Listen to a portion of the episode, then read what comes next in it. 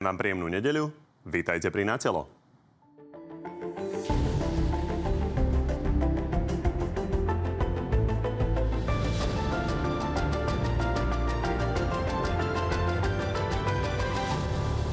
Vláda sa chystá naše staré migy poslať Ukrajincom. Smer preto zvoláva mimoriadnú schôdzu parlamentu.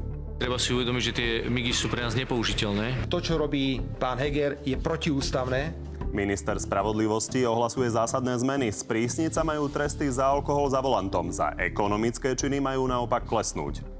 Zašiel za hranicu, na ktorú ešte Slovensko nie je zrelé. Tento trestný zákon nie je o sadzbách. Pravicová scéna už týždne hovorí o spájaní. Zatiaľ ale premiér nepovedal ani to, či odíde z Oľano. Tuším, ktorým smerom sa kroky Eda vydajú a držím mu palce. Okrem toho máme pre vás dnes exkluzívne aj prieskum preferencií strán, ktorý ukáže prvýkrát aj to, aké šance u voličov má modrá koalícia Mikuláša Zurindu. No a našimi dnešnými hostiami sú premiér Eduard Heger. Dobrý deň. Dobrý deň, prajem, ďakujem za pozvanie. A bývalý premiér a predseda Hlasu Peter Pellegrini. Takisto dobrý deň. Peknú nedelu prajem. Ako vždy, v tejto chvíli už beží hlasovanie o tom, ktorý z hostí vás presvedčil viac a zapojiť sa môžete opäť na tvnoviny.sk. Pán premiér, už sme počuli v úvode teda od Igora Matoviča, že vám drží palce pri tej vašej ďalšej politickej ceste, takže už ste odišli z Olano? Počuli ste, že ešte som neodišiel, takže ďakujem pekne, že mi drží palce. Tak ja sa pýtam, či sa nestalo niečo ešte. Nie, keby sa niečo stalo, tak sa určite o tomto svete. Ešte týždeň, dva? Chápem vašu zvedavosť. Dobre, pri tom evergreene spájania sa pravice sa ešte zastavíme. Poďme ale na tie najaktuálnejšie témy. Začnem uh, dianím okolo Ukrajiny. Prezident Zelenský totiž v Bruseli prišiel vlastne oficiálne s tým, čo sme viackrát už počuli. Pozrime sa na to. Vyslali sme jasný signál, že máme záujem o stíhačky nie len o tie západné, ale aj o MIGI a preto som poprosil pána premiéra Hegera, aby nám pomohol. Pán Heger, vy hovoríte, že idete ešte o tom rokovať, napríklad aj o tom, čo by sme mohli za tie stíhačky dostať. Jaroslav Naď hovorí, že tých 11 lietadiel má hodnotu zhruba 300 miliónov eur. To je realistické, že by sme dostali? Tak ono, ten uh, európsky mierový nástroj, už teraz sme z neho dostali 82 miliónov eur za všetku tú techniku, ktorú sme poskytli, respektíve ešte ďalšia čaká na preplatenie, takže áno, ten, ten priestor tu určite je. No a samozrejme, to, čo som povedal, tak my musíme rokovať aj tu na slovenskej pôde v prvom rade, či vláda v poverení môže takýto krok urobiť. Preto chceme vyžiadať si rôzne stanoviská. K tomu sa dostaneme, ale ostaneme pri tejto otázke. Takže jedna vec sú peniaze, druhá vec je možno výmena za nejakú techniku. Čiže prípada v úvahu napríklad, že sme to vymenili za tanky ďalšie? To záleží od rokovaní. Samozrejme, to je vždy o tom, ako tie vyspelejšie krajiny, ktoré majú túto techniku, čo nám sú ochotní poskytnúť. Áno, dostali sme za naše staré BVPčka, sme dostali tanky Leopard. A teraz sme dostali vlastne nový protizdušný systém nemecký, ktorý bude chrániť našu hranicu. Takže áno, tie možnosti sú otvorené, ale to všetko prebieha na rokovaniach ministra obrany. A tých 300 miliónov je realistická hodnota? To musíme zistiť, ako toto je číslo, ktorým prišiel minister obrany, ale samozrejme, keď budeme žiadať teda o túto sumu, tak je veľmi dôležité mať kvalitne nacenené túto sumu. Pán Pellegrini, pán Heger v piatok na tlačovke hovoril, že nerozumie tomu vášmu postoju k tejto záležitosti. Tak skúste aj jemu a samozrejme divákom vysvetliť, že aký máte vlastne k tomu postoj. Je úplne legitimné, že pán prezident Zelenský požiadal členské krajiny mm, Európskej únie o dodatočnú pomoc, veď jeho krajina je vo vojne a ako prezident môže žiadať e, naozaj akúkoľvek pomoc. Druhá vec je, ako sa potom členské krajiny k tejto veci postavia. Viete, e, chcel by som povedať veľmi jasne, že stanovisko hlasu bolo, že nech sa páči, môžeme pomáhať ďalej Ukrajine, ale už pri takej závažnej otázke, ako je dodávka stíhacích lietadiel, to už sú nie ani pozemné nejaké technológie, ale to už sú uh, vysoko sofistikované bojové systémy, že by sme mali postupovať spoločne so svojimi partnermi v NATO. Dnes sa vyjadril polský prezident Duda, že odozdanie stíhačiek e, Ukrajine je veľmi citlivá vec a treba ju veľmi pozorne zvažovať a nie je jednoduché o nej rozhodnúť. Dnes pani ministerka zahraničných vecí Nemecka povedala, že to je tak závažná vec, že si nedovolí sama ani len vyjadriť svoj postoj, či áno, či nie, a že by malo dôjsť ku koordinácii krajín. Preto ma udivilo v piatok, e, ako bohorovne pán premiér s pánom ministrom Naďom oznámili Slovensku, že oni to idú spraviť a ešte sa dokonca píšil tým, že hoď by sme boli aj prvá krajina na svete, tak budeme aspoň vzorom pre ostatných. Chcem len pripomenúť, že toto nie je vojna dvoch, dvoch indiánskych kmeňov niekde v pralese, ale že súčasťou vojnového konfliktu je jedna z atómových superveľmocí sveta, ktorá povedala, že bude veľmi citlivo reagovať, ak dôjde k dodávkam zbraní takéhoto typu. To povedala nielen Slovensku, ale celej Európe. Čiže veľmi obozretne sa k tomu stavia Polsko, veľmi obozretne sa k tomu stavia Nemecko. Veľmi obozretne zatiaľ Francúzsko, Američania s Veľkou Britániou zatiaľ odmietli dodať stíhacie lietadlá. A preto som povedal, že ak to bude koordinované s ostatnými našimi partnermi v NATO, tak potom nech sa páči, spravme to. Ale aby sme to urobili ako hokus pokus na občanoch, že a potom uvidíme, ako zareaguje Ruská federácia, sa mi zdá, e, hazardovanie z, aj s bezpečnosťou Slovenskej republiky. Pán Heger bude určite chcieť reagovať. A ja vás hneď nechám zareagovať, ale e, teda tá koordinácia v NATO, to je práve asi to, čomu ste celkom nerozumeli, že ako to má vyzerať. Ja len pripomeniem, že čo povedal pán Pellegrini, váš zahranično-politický expert, pán Kmec, nedávno, pár dní dozadu. Nevidím tam nejaký veľký problém, aby sme ich vyviezli. No, nevidel pár dní dozadu žiadny ale veľký veď problém. Ani ja nevidím, a... ešte raz, ani ja nevidím, aby sme ich Ukrajine dali, ale nie ako prvoplán, ako experiment, aby sme boli akoby lídrom a pionierom v tejto, v tejto ťažkej situácii, ale aby to bolo z, po dohode a rokovaniach aj s partnermi, ktorí také isté kroky zvažujú. Pozrite, aj tanky nešli hneď tak, že jedna krajina ich poslala. Skoordinovali sa niektoré krajiny, vytvorili kontingent. Keď povedia ďalšie členské krajiny, že darujme tých stíhačiek, e, ja neviem, 15 a z toho 8 dodajte ako Slováci vy do toho kontingentu. Nech sa páči. Ale nech to neurobí pán premiér, ktorý je už odvolaný premiér s odvolaným ministrom obrany, ktorý má najväčšiu nedôveryhodnosť eh, spomedzi krajín vyspelých eh, štátov sveta, aby Rozumiem. urobil toto rozhodnutie Poďme bez zareagovať pána Hegera. Pretože nie som si istý, či ešte my môžeme mu dôverovať, že slovenskí občania sú v správnych rukách. Pán premiér. Eh, ak teda dovolíte zareagovať, lebo úplne sa musím smiať, ak tu pán Pelegrín vymenoval všetky tie, tie prívlastky, ktoré potreboval teda občanom povedať, že som odvolaný v poverení a tak ďalej. A tak ďalej. aký je váš mandát. Ja, sa to, ja som to povedal úplne v úvode a povedal som v úvode aj veľmi jasne a povedal som to aj priamo po rokovaní s Volodymyrom Zelenským, že sme dostali požiadavku, oficiálnu požiadavku zo strany Ukrajiny a teraz ideme domov o tom rokovať, jednak na národnej úrovni, pretože potrebujeme preveriť, či o tom môže rozhodnúť vláda samostatne, alebo či bude potrebné do toho zapojiť parlament, alebo pani prezidentku. Pani prezidentku do toho nemusíme zapájať, ale parlament možno do toho bude musieť zapájať. Sú tu rôzne možnosti. Môžeme túto zmluvu o dodávke dať schváliť napríklad parlamentu. Ja sa tomu vôbec nebránim, ale druhé je to, čo ste povedali ako druhé teraz, že ako by to malo prebiehať. No tak oddelme teraz dve veci. Jedno je koordinácia v, v rámci NATO a druhé sú tie bilaterálne rozhovory. Pretože keď si spomeniete na systém S-300, tak tam sme taktiež ako prví odozdali tento systém uh, Ukrajine. A taktiež tu boli slova o tej hrozbe a podobne a podobne a nakoniec nič sa nestalo. Ale treba si uvedomiť to, čo hovorí Volodymyr Zelenský. A teraz povedzme si, že kto je ten dôveryhodný partner. Či je ten dôveryhodný partner Ruská federácia, Vladimír Putin, alebo Ukrajina a Volodymyr Zelenský. Ten jasne hovorí, že žiada spojencov, pretože tá uh, intenzita teraz bomb smerujúcich na ukrajinské územie je výrazne vyššia a očakáva sa eskalácia. Takže žiada spojencov o pomoc, či už obranné systémy alebo aj stíhačky, aby mohol ochrániť vlastné územie. Dobre, a ja len dobre, dokončím, ale prepačte, dôležité je, že akým Pakovič, spôsobom by to prebiehalo. Lebo Áno, otázka je, že či vy, keď sa, sa na samite, prepačte, len doplním, a keď sa na samite postavíte vedľa prezidenta Zelenského, v podstate slubujete odozdanie tých stíhačiek. Videli, Nebolo by dobré predtým si ujasniť, či napríklad z hľadiska ústavy to vôbec môžete Ale ja som to tak presne formuloval. Ak si pozrite presne to moje vyjadrenie a preto sa mi nepáči, že tu pán Pellegrini podsúva a skresluje moje slova. Ja som veľmi dobre uh, si dával pozor, čo hovorím. Hovorím, že áno, budeme o tom rokovať na domácej pôde, budeme o tom rokovať na európskej pôde a budeme o tom rokovať s Ukrajinou. A teraz, aby ste mi rozumeli. Keď pán Pellegrini hovorí, že poďme sa koordinovať v rámci NATO, tak chce vtiahnuť NATO do vojenského konfliktu medzi Ruskou federáciou a Ukrajinou. A my jasne hovoríme, že toto v žiadnom prípade sa neudeje, NATO sa do toho ani vtiahnuť nenechá. Vždy každá pomoc je autonómnym rozhodnutím každej krajine. Ak hovoríme o tom, že či diskutujeme s krajinami, samozrejme, dovolte mi, aby som vám povedal, priamo na tom stretnutí s Volodymyrom Zelenským bolo 6 krajín. Vedľa mňa sedel lotišský premiér, Križany Škarinis, ktorý povedal, ak by sme mali stíhačky, okamžite vám ich poskytneme. Český premiér povedal, urobme všetko, vyprázdnime sklady, aby sme pomohli Ukrajine.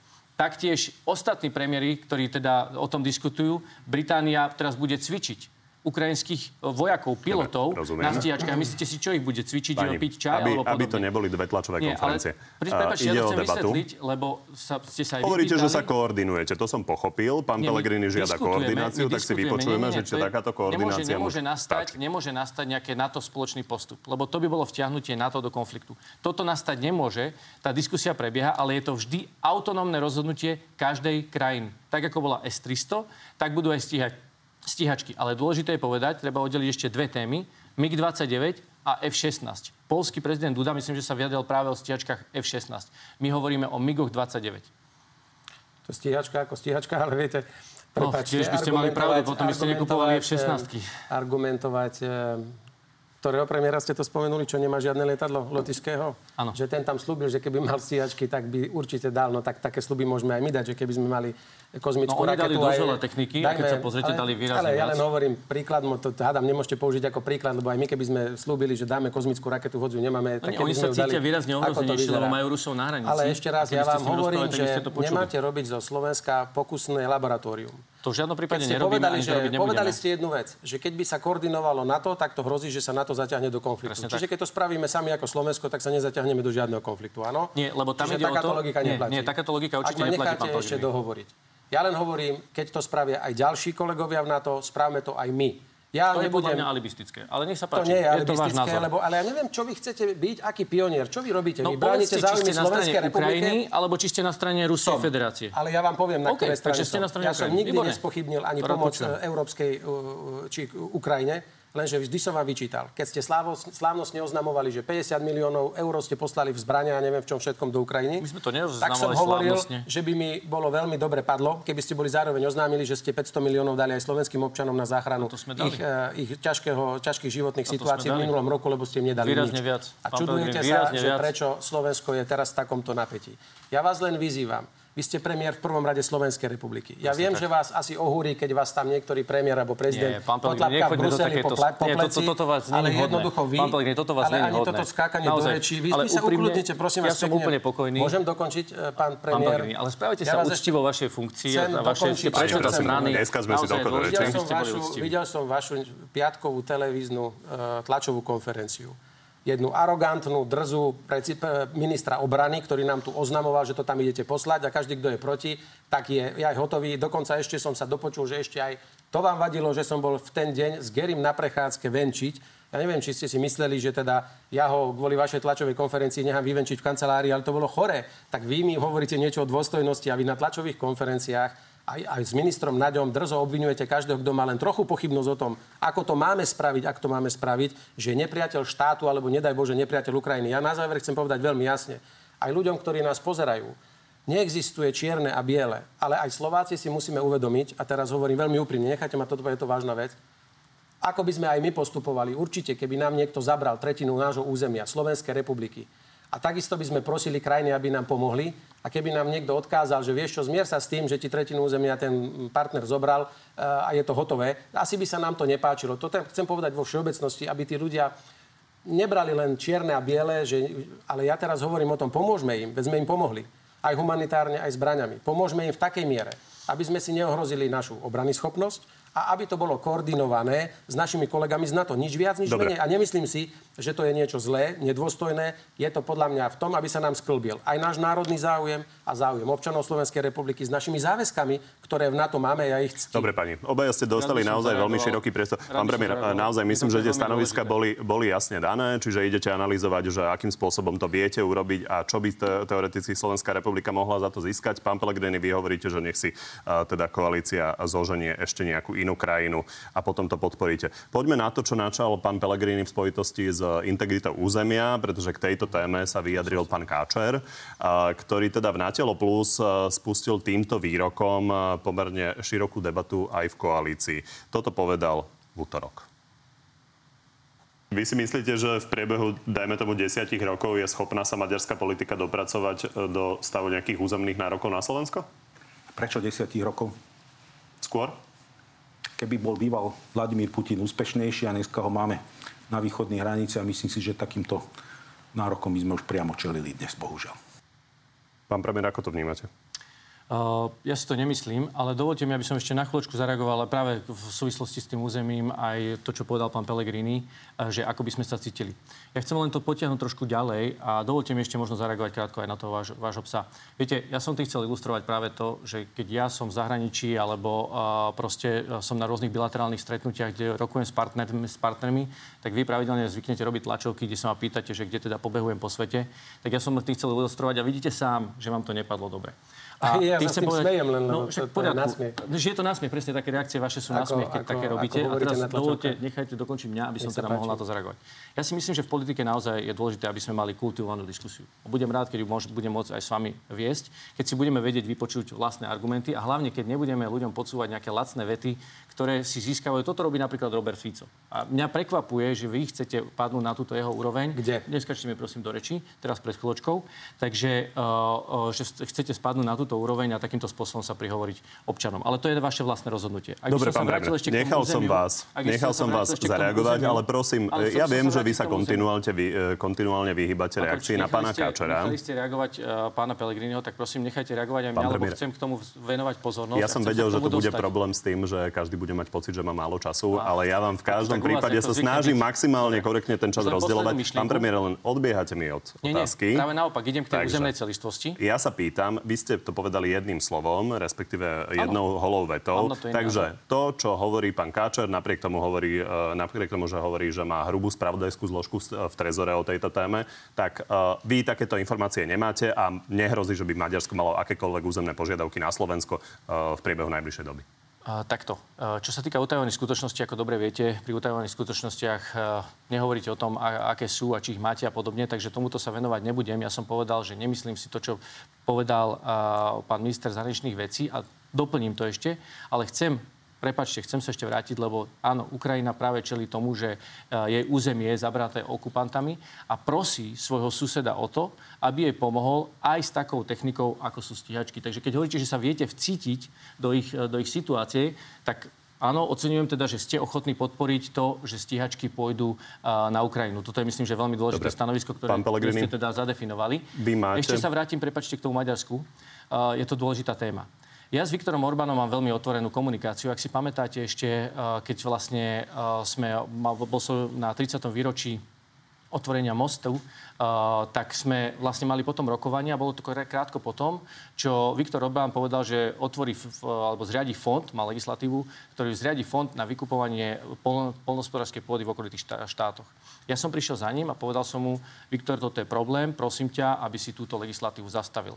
Na druhé ráno, keď sme mali stretnutie V4, povedal, že ju zastavuje a Dobre, ruší ju. toto si všetci pamätáme. Takisto, čiže to je dôležitý znak Poďme toho, že máme dobré vzťahy. Druhé, druhý znak dobrých vzťahov je, Áno, Viktor si, pamätáte si, dal ten šál. A ja som mu priniesol slovenský šál, zobral ho, teraz to tu máme presne tak. Neviem, či budete mať aj ten...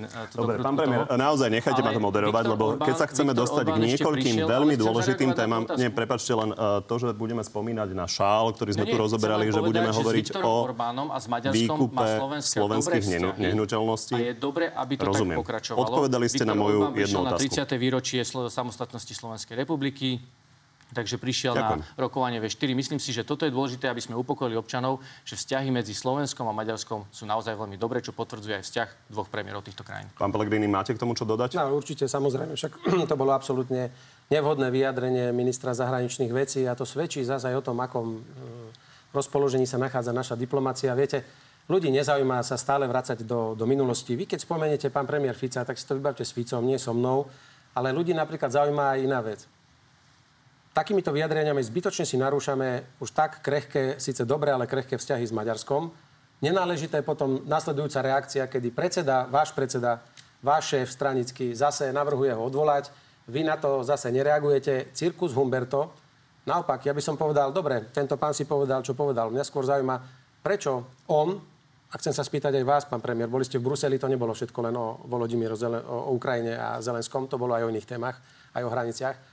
Chcem sa vás spýtať, či ste ako premiér zásadne všetkým predsedom vlády priamo v Bruseli, v Belgicku oznámili, že absolútne nesúhlasíte s tým, že belgické orgány chcú zamiesť pod koberec zabitie nášho občana. Uh-huh. Ako premiér dúfam, že ste to spravili. Pán Káčer namiesto uh-huh. toho, aby tu blúznilo Maďaroch, uh-huh. by mal radšej uh, robiť bordel na medzinárodnej úrovni a zastať sa slovenského občana, ktorého pravdepodobne, pretože to je len Slovák, odmieta belgická prokuratúra vyšetrovať, hoď sme videli hajlujúcu policajtku a zabitého človeka. To opäť, by bol opäť sa vraciame do minulosti, ale v poriadku. Otvorili ste otázku. Myslím si, že občania pochopili a diváci pochopili. Takže pán premiér, prosím, zareagujte. Veľmi rád na to zareagujem. A pán Pellegrini, boli ste vy premiérom, keď sa stala táto tá tragická udalosť. A zo záznamov Ministerstva zahraničných vecí nie je žiadny záznam o tom, že by ste vy robili Sa bordel. teraz. Pán Pellegrini, počkajte, toto sa musíme vrátiť, pretože dnes je to na súdoch, vtedy to bolo vyšetrované, vtedy bolo nutné konať. Vy ste bol premiér a nie raz ste nevyvolali rokovanie s belgickým premiérom, nie sú o tom žiadne záznamy. Ja keď som sa stal premiérom, krátko potom, v júni som sa stretol s belgickým premiérom, kde som práve toto riešil. To isté Igor Matovič, keď sa stal uh, premiérom, rokoval s belgickým premiérom. Vy Čiže vy tu dnes hovoríte, že mali ste tam robiť bordel a vy ste prvé dva roky, keď ste boli premiérom, neurobili, že žiadny bordel, žiadny bordel, nechali ste to plynúť, konali iba naše zastupiteľské úrady, vďaka Bohu, že konali za to. Vám to nestalo ani za to, aby ste kvôli slovenskému občanovi, pánovi Chovacovi, vycestovali za belgickým premiérom alebo ste ho pozvali sem. Toto hovoria záznamy ministerstva zahraničných vecí. A áno, samozrejme, o tom veľmi intenzívne rokujeme. Dnes to je na úrovni súdov, a my do súdov, do súdnictva nemôžeme zasahovať politickou mocou, toto vám blízke nie je, ale áno, ministerstvo spravodlivosti veľmi intenzívne rokuje a dokonca pán minister spravodlivosti k tomu dal aj vyjadrenie a povedal, že aby politici sa nevyjadrovali k tomuto prípadu, pretože samotná rodina požiadala politikov, aby sa od toho dištancovali, pretože ministerstvo v tom intenzívne koná. Belgická prokuratúra oznámila, že nepokračujú vo vyšetrovaní, tak neviem, čo môže byť na súdoch. Pán Ja Pellegrini, toľko. No je to na súdoch. relevantná Takže to si rukavica, však čiže otázka je, pán... Môžete zájsť za ministrom Prepačte, pán premiér.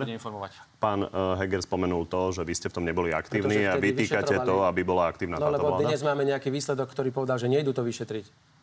Prečo ste nerobili je bordel, ktorý ste povedali, že by som ja mal robiť? ste vo vláde už 3,5 roka. A ja sa sme. pýtam, keď nám prišla nová tak. informácia. Vtedy sa vyšetrovalo, ja som nevedel, Vždy ako sme dopadne komunikovali a ja som pravidelne komunikoval Tak s ja vás len prosím, premiérom. aby ste nezabudli ako odvolaný Pán premiér sa povedzte, ešte prečo stále ste občanov Slovenskej republiky a nie sa furt motali v minulosti. Ľudia sa z tohto nenajedia, ani im nebude lepšie. Dobre. Teraz je nový moment, tak sa zastaňte občanov Slovenskej republiky a Dobre, sa stále len Naozaj nerobme z tohto tak ja sa opýtam vás, debatu aby ste teraz povedali občanom, keď teda ste taký zastanca Slovenskej republiky, prečo ste prvé dva roky ani len raz nevyhľadali belgického premiéra a nešli za ním, nerokovali bilaterálne. Som sa s ním stretol každé druhé, každý A druhý ste mesiac s ním na o tom samite rokovali? Preto o tom nemáme žiadny záznam. Pretože z toho sa nerobia záznamy, keď sedíte vnútri v rade jasné, a máte jasné. bilaterálne rokovania. Áno, samozrejme. Dobre, pani, Samozrejme, toto zastavím, toto je naozaj... by ste Prepáčte, mohli vedieť vy. prepáčte, Nerobia. toto zastavím, toto je naozaj slovo proti slovu.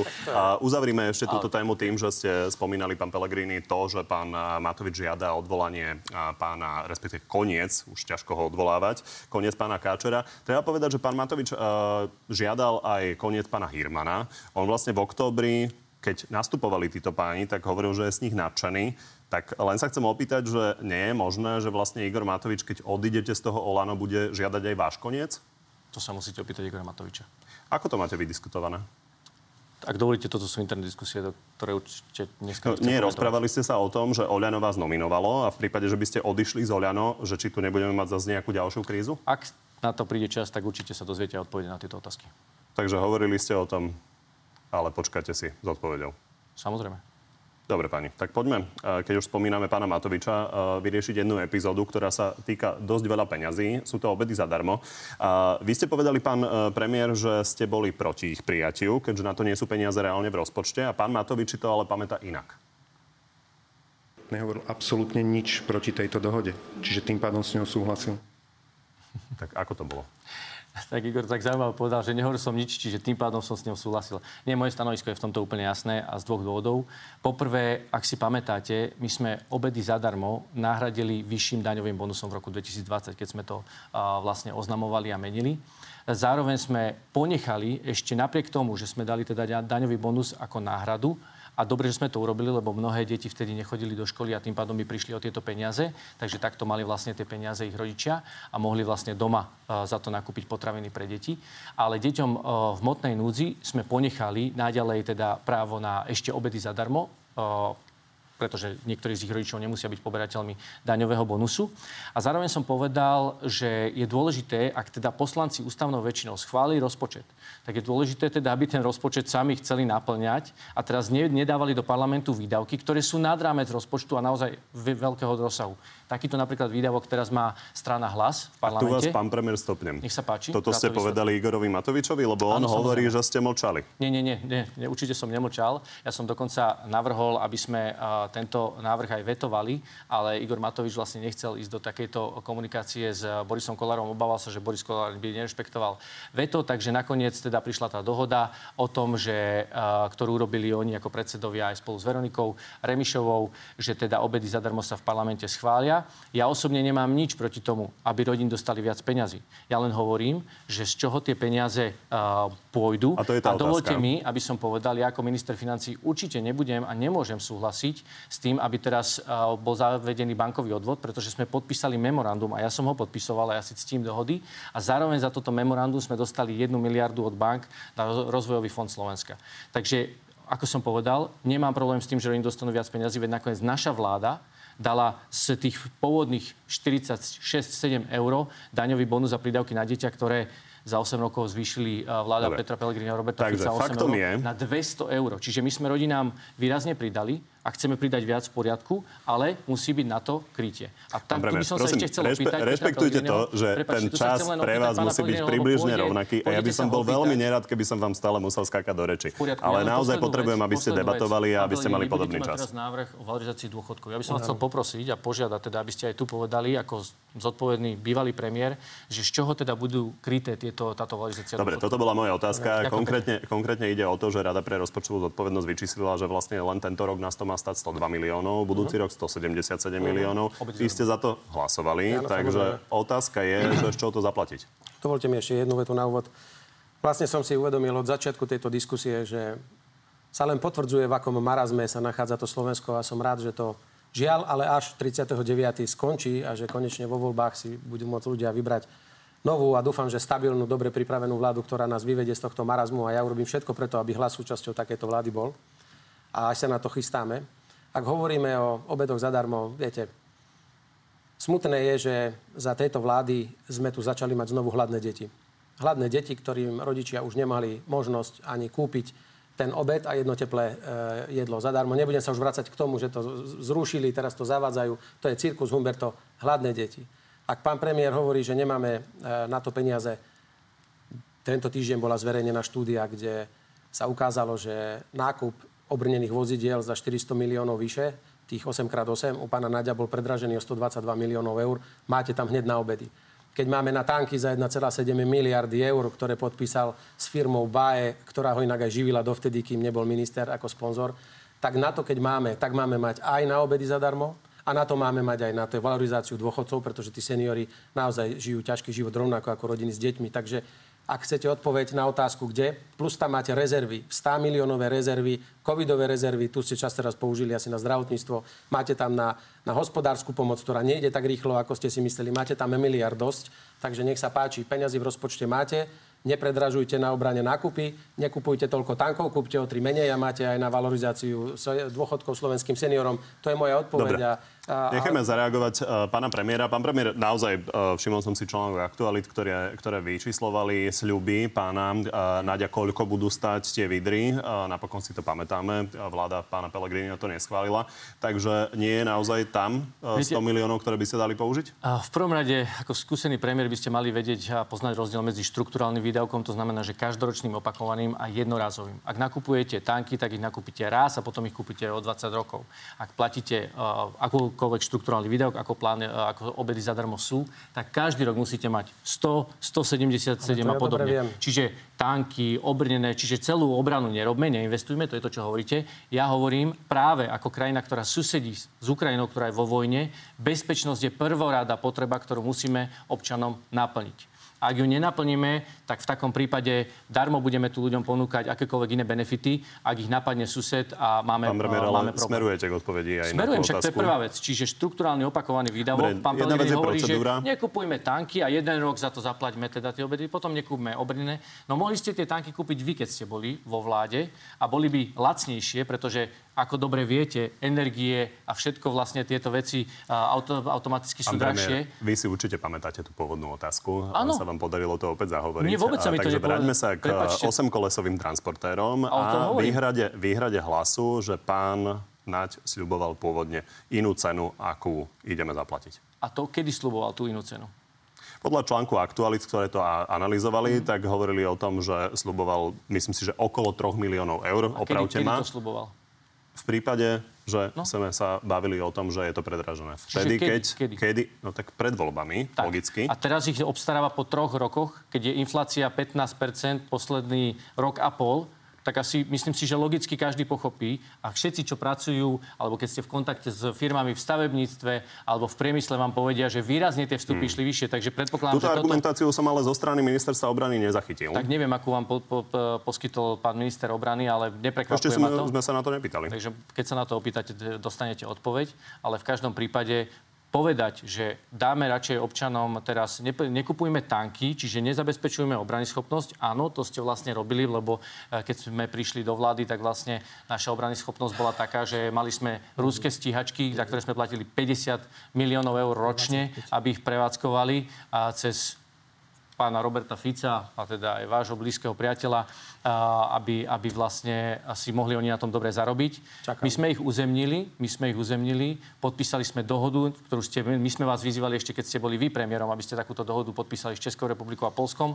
Odmietli ste to, lebo vám dobre. bolo bližšie dať 50 miliónov nejakému vašemu priateľovi v strane a tým pádom vlastne Slovensko na tom prerábalo. To bolo 50 miliónov ročne za dva roky, mohlo byť teda na tie jednoročné obedy. Dobre, takže reakcia aj v spojitosti s našim prevádzkovaním Tak sa snažím byť slušný a nechám pánovi Hegerovi času, koľko chce, nech si rozpráva, ale ešte raz, keď chcete, Nakúpili sme nové lietadlá, ktoré prídu budúci rok. Nakúpili sme vrtulníky. Nakúpili sme, nakúpili sme Black Hawky, nakúpili sme F-16, nakúpili sme Americké, dopravné lietadlá Spartan. A medzi tým sme zaviedli aj obedy zadarmo, si predstavte. A toto všetko sme zvládali. Tak ja vám hovorím, keď nemáte na 1,7 miliardy na tanky, tak ich kúpte o polovicu menej a nenechajte hľadovať deti a mhm. nenechajte hľadovať seniorov. To je postoj, ktorý by som ako premiér zvolil ja. Mhm. Nie sa tu hrať okay. na, na veľkého Dobre vojenského Dobre lídra, vedieť. vojenského štváča a svojich občanov necháte vyhľadovieť, aby nemali za čo jesť ani za čo si kúpiť lieky. Tak takýto prístup ja aj rešpektujem a ľudia nech si to porovnajú, ktorá politika je im milšia. Dá sa robiť vyzbrojovanie obrany aj takým štýlom, že pôjdete pomalšie s nákupmi, ale musíte si najprv sa postarať o občanov Slovenskej republiky. Toto poznáte? Poznám.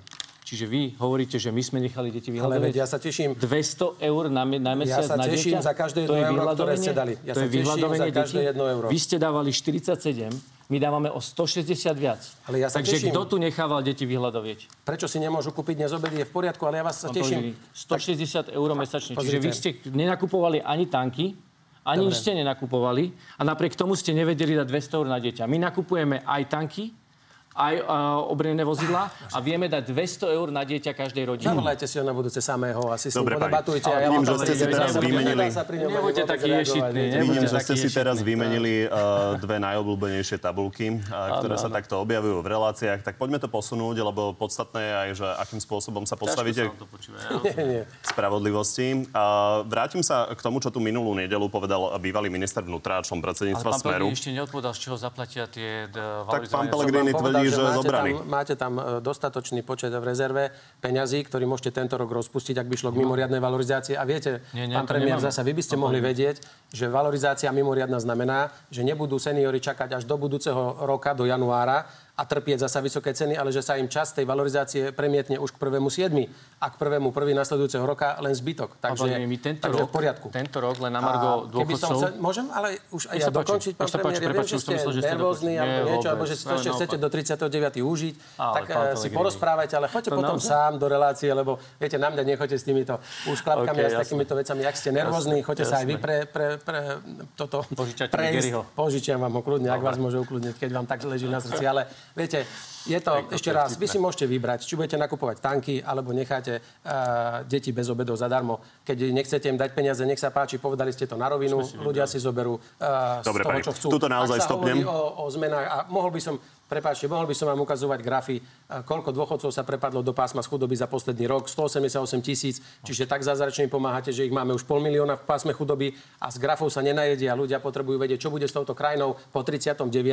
A ja sa už nebudem zaoberať neustále vracaním sa do minulosti, ale už budem hovoriť len o tom, čo treba s touto krajinou spraviť, aby sme sa pohli do, dopredu. A to je aj téma, ktorú ste otvorili vy, napríklad celá reforma trestnoprávneho prostredia, mm-hmm. ktorá aj z dielne Karasa, pán ministra Karasa Dobre, prichádza, ešte predtým, ale poďme na má staré kauzy. posunúť nás niekde dopredu. Predtým poďme na staré kauzy, lebo pán eh, Kaliňák eh, tu naposledy hovoril aj o eh, tom, čo sa dialo teda pri korupčných kauzách na finančnej správe. Aj toto.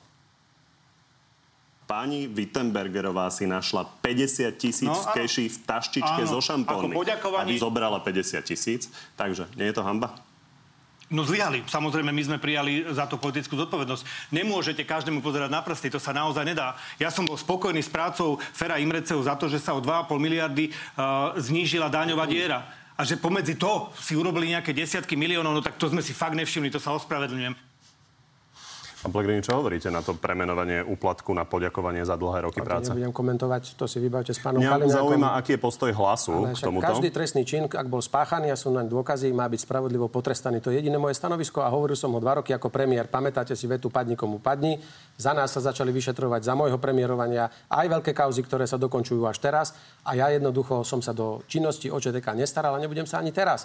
Jediné, čo bude platiť aj do budúcna je, každý musí konať v krajine len na základe zákonov, na základe ústavy a na základe toho, čo môže. Ako náhle sa zistí, že niekto pochybil, bude potrestaný. To je jedno, či bude na strane policie alebo na strane obvineného. Ale ešte raz, spravodlivosť, ak má fungovať, tak musí fungovať. Len chcem povedať, aby mal každý obvinený alebo každý podozrivý z trestnej činnosti právo sa brániť, tak ako mu to umožňujú slovenské zákony, aby sa prihľadalo na to, že e, ak predkladá dôkazy, ktoré dokazujú nevinu, sú aj príjmané a na druhej strane štát musí dokázať dotyčnému, že trestný čin spáchal. A toto všetko, keď je splnené, nech sa páči, každého postihne trest. dotyčná všetko, konkrétne pani Wittenbergerová aj priznala. A takže v každom Ja prípade odmietate interpretáciu 50 tisíc, e, že môže byť poďakovanie za dlhé roky to práce. nebudem komentovať, to musí vedieť súd, či, je, či čo to je. A ešte raz, ja, mňa do toho nevťahujte. Tak keď súd rozhodol, tak je to vybavená vec. Ja Dobre. k tomu nekomentujem nič. Pani Wittenbergová sa môže odvolať, keď s tým nesúhlasí, týka sa to jej. Ak si ona myslí, že to je tak v poriadku, ako je to odsúdené, a k tomu sa priznala, prečo ja by som sa mal k tomu vyjadrovať. A ešte si ujasníme, ako to máte vlastne v strane s tým plánom s Danielom Lipšicom, lebo keď tu bol pán Eštok eh, v decembri, tak povedal, že teda by ste boli za to, aby eh, ste ho dostali z funkcie špeciálneho prokurátora. Ako toto bude vyzerať v prípade, že by ste sa ujali moci? Ešte raz, bol to jeho osobný názor a na otázku áno, nie, keď tou svojou odpoveďou mal vyjadriť, čo si o ňom myslí, tak logicky asi nemohol tu povedať áno, ale nie. Mal byť podľa mňa obširnejší a mal povedať, že skôr hodnotí jeho prácu ako politika, a nie prokurátora, ale ja som povedal, že bude si vyžadovať celé trestnoprávne prostredie reformu do budúcna, aby bolo moderné a, pris, a pris, pris, priblížilo sa k krajinám západu a e, demokraciám 21. storočia. Možno, že nás bude čakať aj veľká debata ďalšieho kontrolovania a fungovania tajných služieb vrátane aj kriminálneho úradu finančnej správy, ktorý ste mali aj vy pod sebou, ktorý bez kontroly dokáže odpočúvať e, a robiť špehovačky akékoľvek a nikto o tom ani netuší. Takže toto všetko nás tu čaká a či bude niekto robiť niečo s úradmi, to je tak jednoduché a, a primitívne, že na jedného človeka toto... Koho zaujíma Daniel Lipšic? Nás musí zaujímať, ako bude vyzerať e, budúci rok Slovensko a celé trestnoprávne prostredie tak, aby fungovalo, aby bolo naozaj moderné, aby bolo efektívne, aby tresty zodpovedali miere zavinenia alebo tej Dobre, spoločenskej myslím, že pán e, Heger škody. bude chcieť na to a to je reagovať. všetko. A či tam pán Lipšic v tom bude hrať úlohu alebo nie, to ukážu debaty a, a, a, a, a odborné diskusie. Ale prosím pekne, dávať pána Lipšica ešte aj do ústavy, ako to chcel pán Šeliga, to bolo naozaj smiešne. To nie je vôbec o ňom. Pán premiér? Viete, z úst bývalého premiéra počujete, že koho zaujíma Daniel Lipšic. To znamená, že môžeme povedať, že koho, zaujíma, prepačte, koho zaujíma Maroša Žilinka. To by ste tiež vlastne, to, to vlastne teraz hovoríte. Takýmto spôsobom pohrdáte ľuďmi, ktorí boli parlamentom zvolení do týchto Nie, dôležitých funkcií. Prosím, neskáčte mi do reči. Teraz buďte chvíľku vykludní, teda keď hovoríte, že keď sa skáče do reči, tak človek nie je kľudný. Takže uh, teraz Daniel Lipšic práve ako prvý po pánovi Kovačikovi uh, bol ochotný nezametať kauzy pod koberec, nemá 61, 0 skóre a podobne. Bol ochotný vyšetrovať, áno, závažnú korupčnú činnosť, vďaka ktorej sa priznala aj Lenka Wittenbergerová, ktorá sama povedala, a tak ako ste povedali, že to bola aj vaša podriadená, keď ste boli na ministerstve financií, tak ona sama povedala, že áno, toto dostala 50 tisíc. Pán Kaliňák povie, že to je odmena za dobrú prácu, ale ak si spomeniete, to, to bolo aj v súvislosti práve s virtuálnou pokladnicou registračnou. A tu ma zaujímal váš názor, čo hovoríte na to, že ministerstvo financií tú virtuálnu registračnú pokladnicu, ktorú vy ste uh, boli schopní pod vašim vedením vysúťažiť za 15 miliónov, na ministerstve financií dnes vedia, vedeli urobiť za 30 tisíc eur, čiže 500 krát lacnejšie.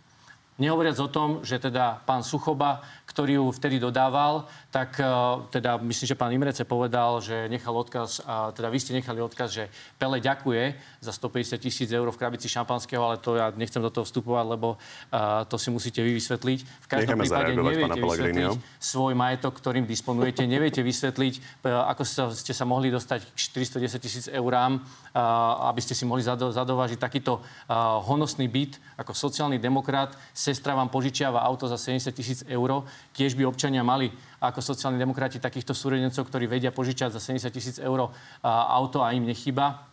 Nehovoriac o to, že strana hlas deklaruje výrazne nižšie sumy, napríklad teraz v komunálnej kampani, ako v skutočnosti prebehla. Takže, pán Pellegrini, úprimne, zareagovať pána eh, ak- ja teda určite nemám dôveru v to, že človek práve s takýmto pozadím by mal spravovať verejné financie a že ich bude spravovať inak, ako ste ich spravovali, keď ste boli s Robertom Ficom, kedy naozaj takéto die- veci sa diali. Pán Imrece povedal, že milión Pán eur, premiér, milión Otvorili eur ste asi dostal na 8 tém. od pána Brehela. Vyžaduje si to reakciu, A takže nechajme pána Pellegriniho zareagovať. to- Ďakujem toto pekne. prosím vysvetlite. Veď ani sa mi, ani sa mi nechce uh, k tomuto sa vyjadrovať, lebo toto je neustále vaša báchorka a táranie. Do, ale ja vám poviem jednu vec. Pozrite sa. Veď v poriadku. OK. Veď pán Imrece je súd a ide sa to riešiť. A dúfam, že takto isto sa ide riešiť aj informácie od pána Suchobu, ktorý tvrdí, že ste ho vypalovali ako minister financí a že milióny museli ísť smerom k vám z nejakého projektu. A rovnako prípade. sa vyšetrí aj váš kamarát Ka- Kaňka, ktorého ste e, nominovali do typosu, ktorému minulý týždeň či pred dvoma dokonca už štát obstavil aj celý majetok a ho zhabal. A že sa rovnako bude vyšetrovať aj Mikulcových 100 tisíc, ktoré hovoril, že, ktoré- že pán neviem, ale Imrece, okej. takže keď toto všetko sa bude vyšetrovať, kľudne Ale vyšetrujte, vám, vám, vyšetrujte pán aj to. Veď ale ešte raz vám hovorím, ja sa nebojím, ja som žiadnu trestnú činnosť nespáchal. A keď sa vyšetruje nejaký, nejaké niečo, nejaká klebeta pána Imreceho, nech sa vyšetrí aj tá, kde Klebeta? hovorí Suchoba, Veď vypoveda pred ešte orgánmi činnými trestnom No, tak konaní. ja som v pozícii svetka, nie som obvinený, tak mňa do toho nemontujte. Dobre, lebo nič také sa nestalo. A ešte raz, keď sa vyšetrí a budem vidieť taký istý hrubý spis aj pri vás, že ste vypalovali pána e, Suchobu, čo píše v maili, čo sa odhalili maily a všetci si to mohli prečítať. V poriadku. Veď ešte raz, spis? padne komu padne. Keď jakom bude, keď bude hrubý spis a uvidím, že to niekto vyšetruje, tak ako sa snaží vyšetrovať všetko ostatné, čo sa týka opozície. Ale viete, to bolo tak trapné, ja sa k tomu nebudem ani vrácať, pretože z tohto ľudia sa nenájde ešte raz. Spravodlivosť nech funguje. Ak niekto niečo spáchal, nech je potrestaný. Keď nie, nie. A to okolo toho sú všetko len vaše bláboli, ktorými chcete zakryť svoju neschopnosť. Dobre, pani. A ten marazmus, Otvorili ktorý ste každý, deje, každý na jasné, každého jasné. niekoľko vecí, ktoré sme tu každú z nich Ale už riešili. ste vôbec, Ale pán ste premiér. Nevysvetlili ste si, odkiaľ, od- odkiaľ disponujete ak- takým čo, majetkom. Dovolte mi jednu vetu. Ja ako jediný premiér v histórii, kľudne to spravte vy, jediný premiér v histórii som išiel na, na, na výbor Národnej rady, kde som komplet odkryl moje majetkové pomery a vysvetlil som aj kúpu bytu, aj všetko ostatné.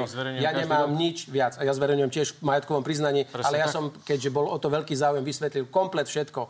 A koľko hypoték mám, koľko požičiek, koľko som No, zarobil nesedí od to. začiatku. A sedí to úplne No presne. nesedí to, veď A úplne novinári z Takže prosím vás, s týmto neotravujte a vy si riešte o tom, ako vyzerá krajina. Ako ste namiesto túto krajinu do vysvetlenia chcete, aby sme to Ja som to neotravovali. už jasné. raz vysvetlil Dobre. a viac sa nemám k tomu čo ale vrácať. nepodarilo lebo sa vám to vysvetliť. Ale no. vám... vám Nie mne, verejnosti. Však aktuality same skonštatovali, že ste nevedeli vysvetliť, ako ste sa dostali k bytu za Ešte raz. 410 tisíc eur. A prosím vás pekne, pán Pellegrini, ja som tiež Ja premiér.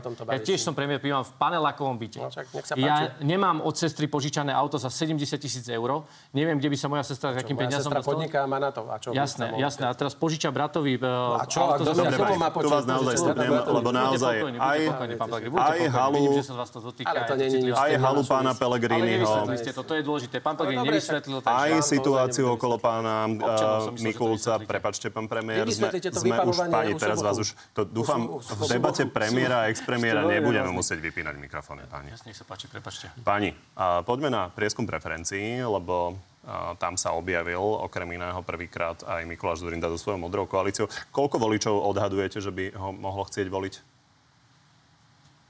Neviem, netypujem. Netuším. Tí, tí, čo si pamätajú, za čo všetko bol zodpovedný, tak podľa mňa ich veľa nebude, ale môže osloviť možno mladú generáciu, ktorí nevedia, kto je Mikuláš 1%. Zurinda. Takže možno, že niečo. Konkrétne. Neviem, neviem. Netuším. Žiadny typ. Počkajme si, Dobre. však vy nám to prezradíte.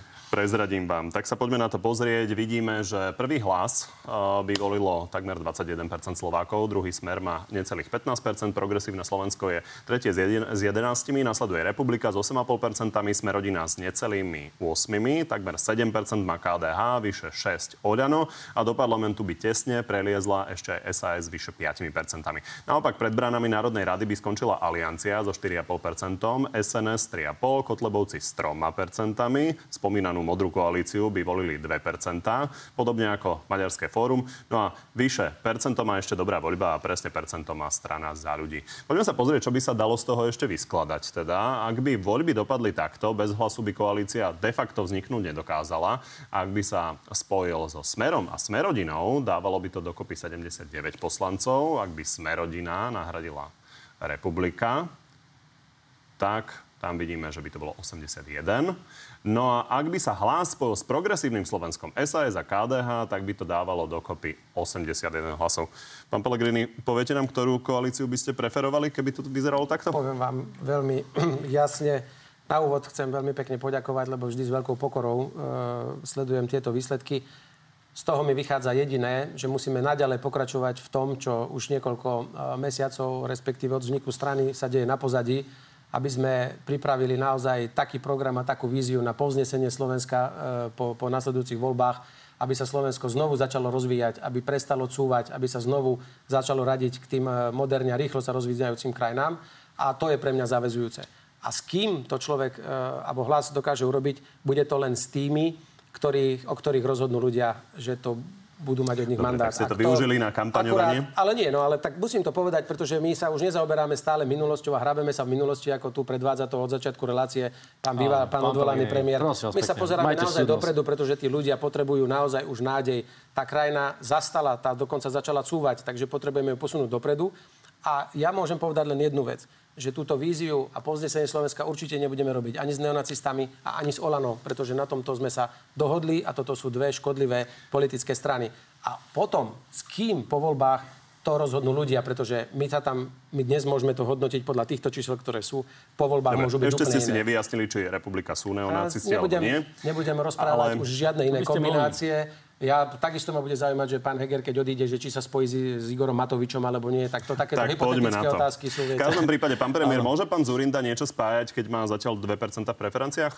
Tak zatiaľ je to veľmi ťažko, určite, ale ak dovolíte, alebo teda ešte chcete položiť nejakú otázku, lebo ja Viete čo, teda opýtam sa vás na niečo konkrétne, pretože vy opakovane sa snažíte nejakým spôsobom od tej témy odbiehať, ale zatiaľ, čo vy mlčíte, tak viac hovoria vaši spolupracovníci. p- spolupracovníci. Pán Káčer povedal v Natelo Plus o tom spájaní pravice toto.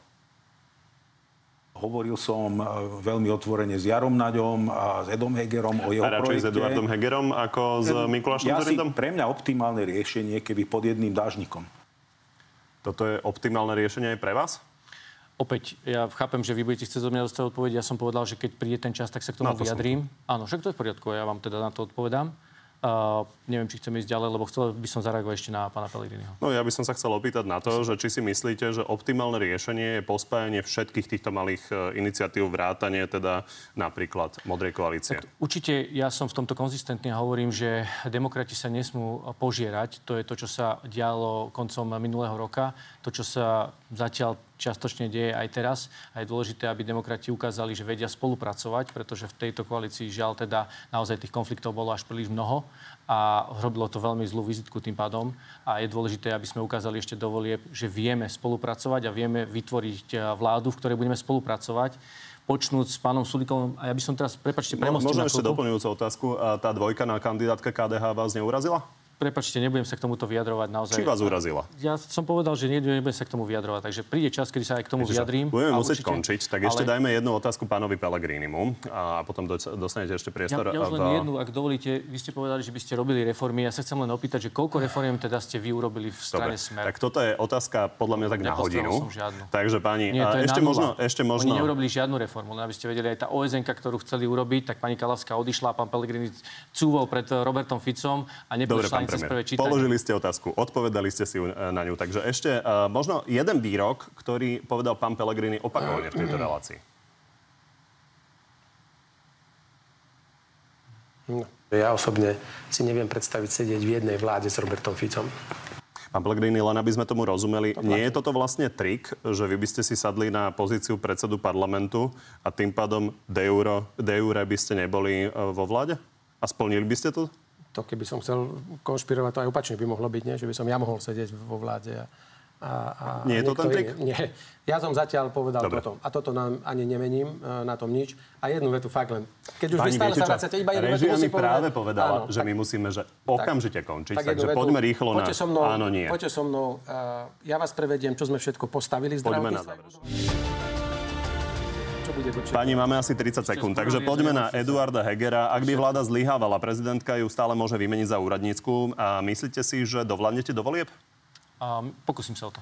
Podobná otázka. Ste za to, aby dovládla súčasná vláda?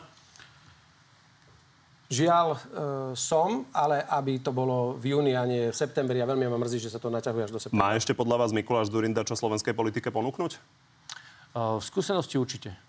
Chcete po voľbách dostať z funkcie špeciálneho prokurátora Daniela Lipšica? Reforma nebude o žiadnom Danielovi Lipšicovi, ale o komplexe zmien. Nech už budete kandidovať za akúkoľvek stranu, viete si predstaviť sedieť v jednej vláde s Petrom Pelegrínim? Nie.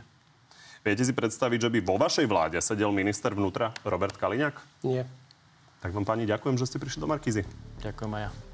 Z dnešného na telo je to všetko. Pri ďalšom sa vidíme opäť v nedelu, no a v útorok máme pre vás v pravidelnom čase na telo plus. Tento raz o prvom výročí vojny na Ukrajine s Pavlom Mackom, Ivanom Miklošom a Miroslavom Lajčakom. Príjemný zvyšok nedele.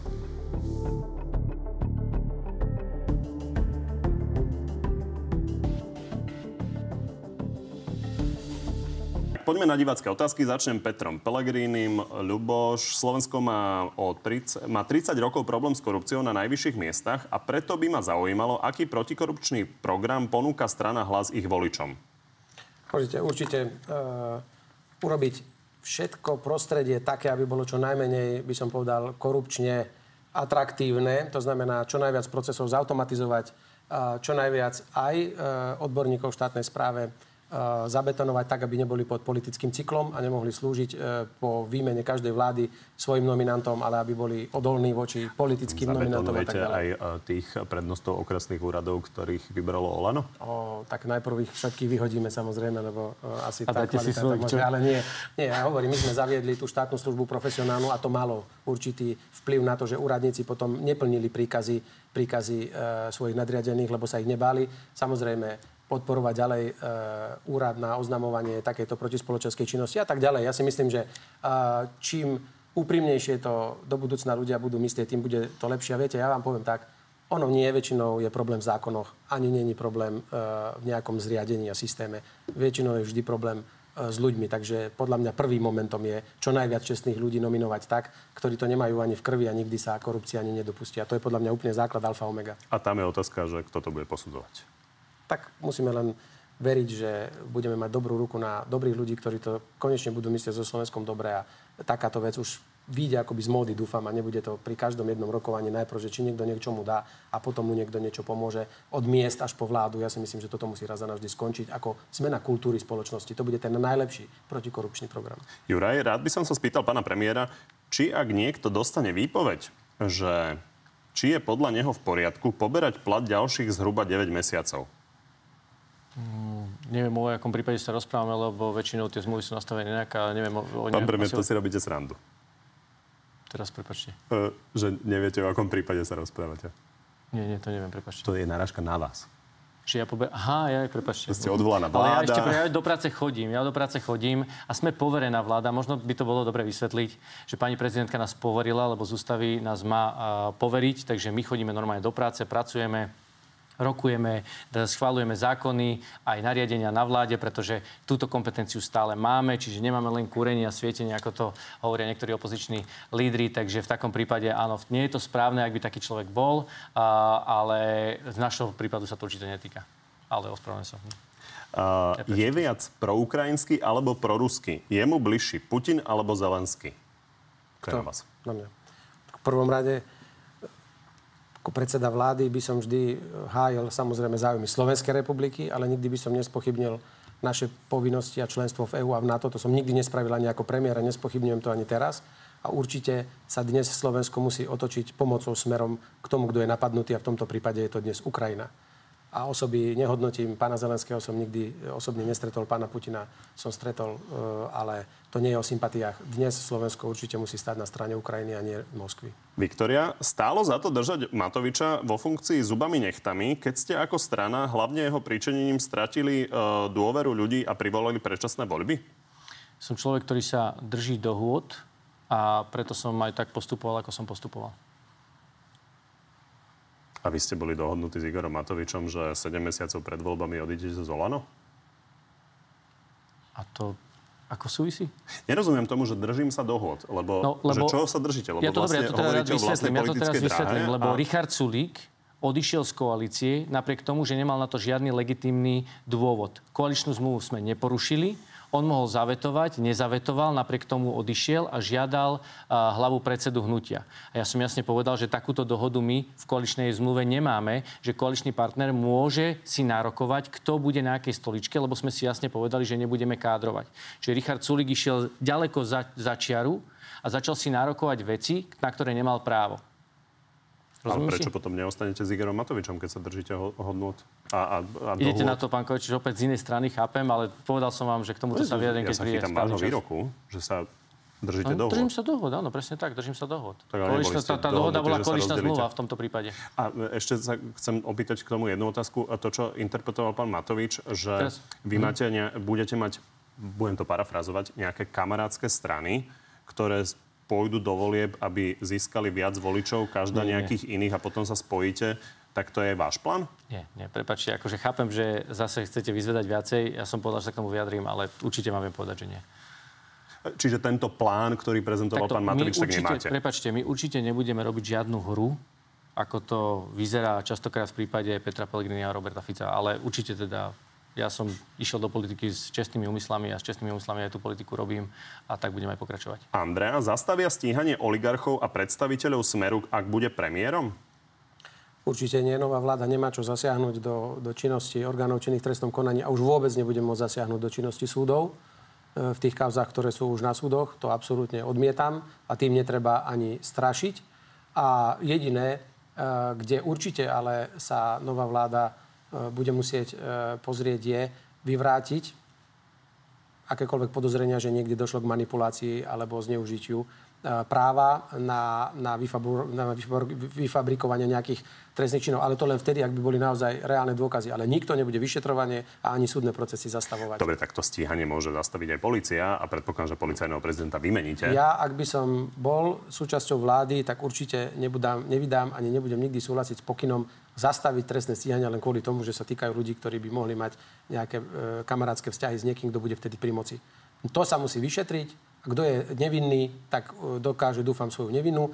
A kto je vinný, ten bude potrestaný. Ja čo jediné by som ako premiér, alebo keď by sme boli vo vláde, chcel garantovať, že to bude všetko zákonné a na základe zákonov, na základe dôkazov a nie na základe vyfabulovaných bachoriek nejakých ľudí. Dobre, ale policajného prezidenta asi meniť budete to sa asi bude meniť, ale to sme už tak ďaleko, že ešte raz, dnes sme tam, zajtra môžeme byť niekde inde, ešte musíme zdraví dožiť a ľudia nám ešte tu Vy ste ešte navrhovali, dať. myslím, že práve keď sme boli v opozícii, že sa policajný prezident má meniť na o, výbore. Áno, lebo ste nás do toho tlačili ako, ako opozícia, že to tak chcete, aby nebol policajný prezident závislý na vnútre. A ako náhle ste prevzali moc, tak ste to zmenili a začali ste ho menovať priamo. Takže nie, nie, to tiež je trošku taká ja si trúfnem odhadnúť, že niekoľko no. strán uh, z koalície to malo v programe. Tak. Tak. Áno, áno, v poriadku, ale neviem, ne, myslím si, že ste to nerobili, ale... že ste to robili pod tlakom, ale v poriadku, akože, lebo väčšinou v opozícii ste pod tlakom nám nevyhovali v ničom, takže som prekvapený, že tuto ste boli ochotní vyhovať. Ale, ale OK, v poriadku však. Ale to, bolo to, to ma skôr zmililo, že vy ste to ako všetky opozičné strany chceli, my sme to aj spravili a keď ste si podľa toho zákona mali vymenovať prezidenta vy, tak ste si zákon zmenili a znovu ste ho vymenovali priamo,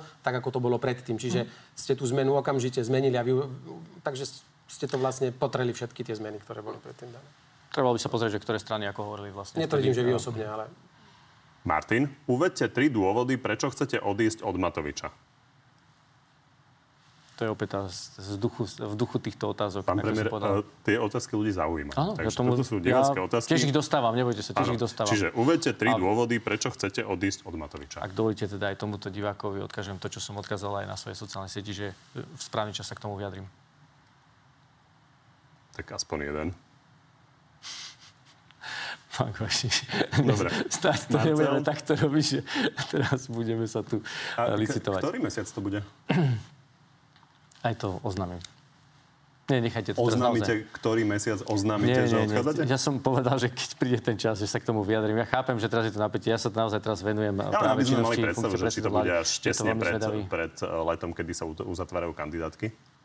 To už musí byť potom hotová strana, lebo podpisy už by nestihli spraviť. Viaceré strany sa ponúkajú. No, Dobre, poďme od toho. Uh, Marcel, nebojí sa, že tie silné anti-NATO reči ho raz dobehnú? Neviem, koho myslia, lebo ja žiadne Vás silné anti-NATO reči nemám. Adam, ak odíde z Oľano, skončí aj ako premiér? To je opäť... Chápem, že teda tam máte asi viaceré také otázky, ale teraz by som sa k tomu nevyjadral, ak dovolíte. To je posledná. Aha, dobre, tak teda ani k tejto sa nevyjadrím, ak dovolíte. No a ešte pre oboch. Uh, Lojzo, či sa považujú za silných lídrov, nakoľko počas svojich vlád obaja len pritakávali buď Ficovi alebo Matovičovi? Hlas potrebuje dostať e, silný mandát priamy od ľudí a garantujem, že môže byť e, a bude garantom silnej, stabilnej vlády na čele so silným lídrom, ktorý naozaj e, dá e, Slovenskej republike novú dynamiku.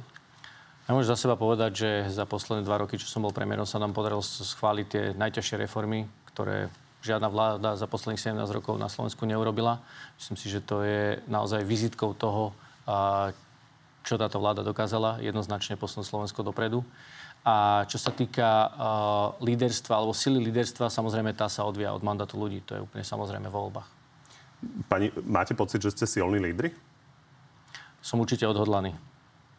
Ja som pripravený, mám na to dosť energie, síl aj skúsenosti, aby som dokázal zodpovedne a riadne e, riadiť vládu v prípade, že by si to ľudia Slovenska želali. Ja možno len doplním tie skúsenosti. na to, že času- áno, Richard Sulik riešil, že nie ste alfa samec podľa No, neho. alfa samec, áno, to alfa samec. Ja ne, nepovažujem politiku za show business, čiže nemyslím si, že e, politik musí byť nevyhnutne ten, ktorý vie ľudí zabávať, ale ten, ktorý vie dodávať výsledky. A za tie naozaj dva roky vlády sme si prešli najťažšími krízami, ktoré tu na Slovensku v takom krátkom čase za 30 rokov boli. A ak tak, ako som povedal, popri tom sme vedeli schváliť reformy, zároveň vytvoriť najstrategickejší dokument, aký kedy Slovensko malo, čo je plán obnovy a je vyhodnocovaný v európskych rebríčkoch medzi najlepšie. Ešte posledná dve. David, čo si myslia o smerovaní Smeru a jeho politika? Ja som sa vyjadril, ale môžem len krátko a si rozmyslíte.